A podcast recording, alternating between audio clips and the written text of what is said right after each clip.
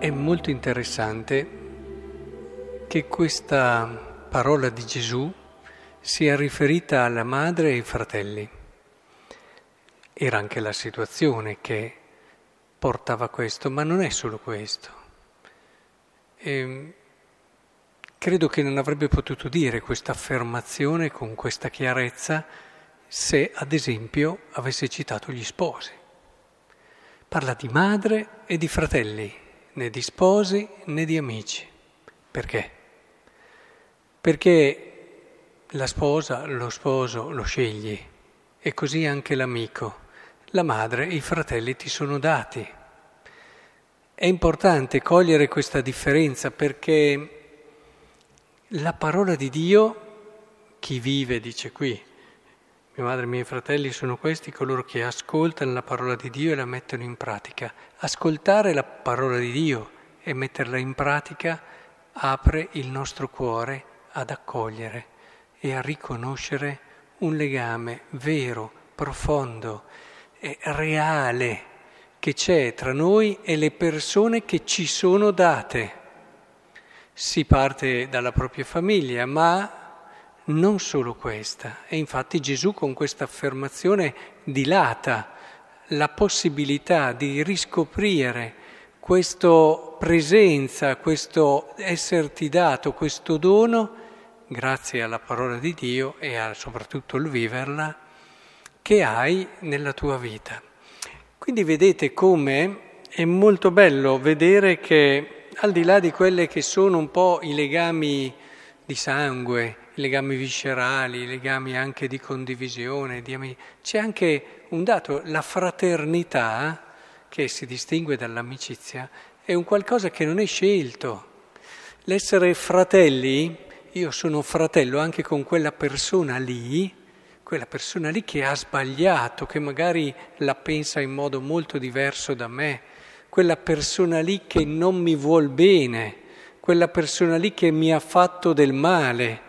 Il Vangelo ce lo dice in tante forme, Gesù ci dice ad esempio di amare coloro che sono i tuoi nemici, che ti hanno fatto del male, eccetera. Poi dopo viene ripreso anche da Paolo dicendo rispondi al male con il bene e così via. Insomma c'è tutta una logica che ci porta però, cerchiamo di dargli una configurazione, un nome, non è un astratto voler bene a chi ti fa del male, non è un astratto rispondere eh, a chi ti fa del male con il bene.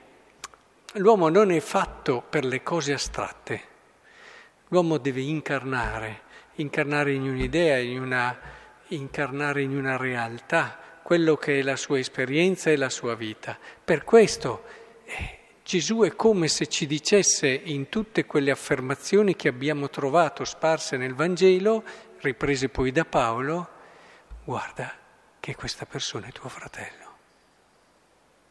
È diverso dire rispondi con il bene, rispondi ama tutti, ama qui, ama là, cerca di essere accogliente, da dire quella persona ti è data, non l'hai scelta tu.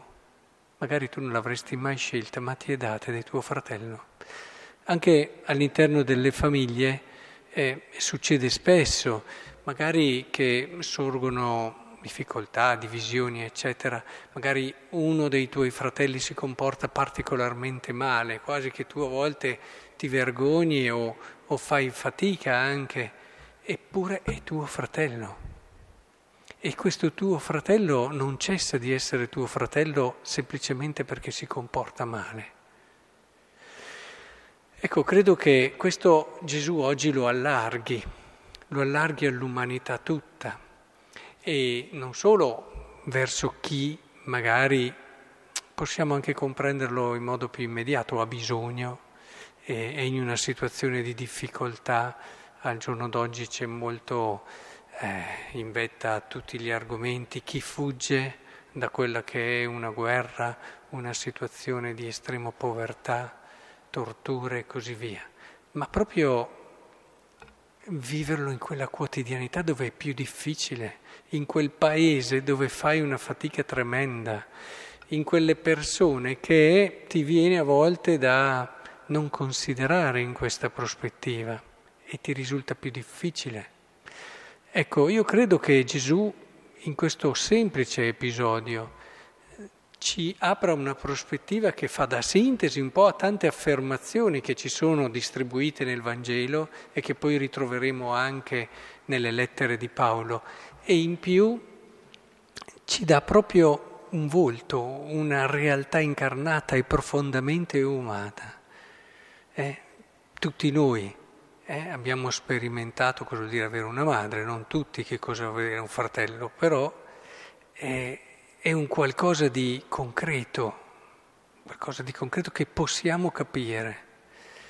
Bene, che il Signore allora ci aiuti. Allora quando ci impegniamo, quando ci impegniamo a essere giusti, a essere onesti, a osservare i comandamenti, teniamolo presente. Vogliamo verificare se li stiamo vivendo in modo maturo, evangelico, secondo la prospettiva di Cristo? Eh, questo è il criterio quanto l'impegnarmi a pregare, l'impegnarmi a osservare quello, quello, quell'altra cosa, a vivere quell'altro aspetto della legge di Dio e dei comandamenti, impegnarmi, mi aiuta ad allargare il mio cuore e a riconoscere coloro che mi sono dati. Non è a caso che noi viviamo qui e che abbiamo intorno certe persone e non altre, che abbiamo un vicino di casa e non un altro, che abbiamo metteteci quello che volete. Non è a caso. La parola di Dio eh, ci aiuta a riconoscere che lì c'è un fratello.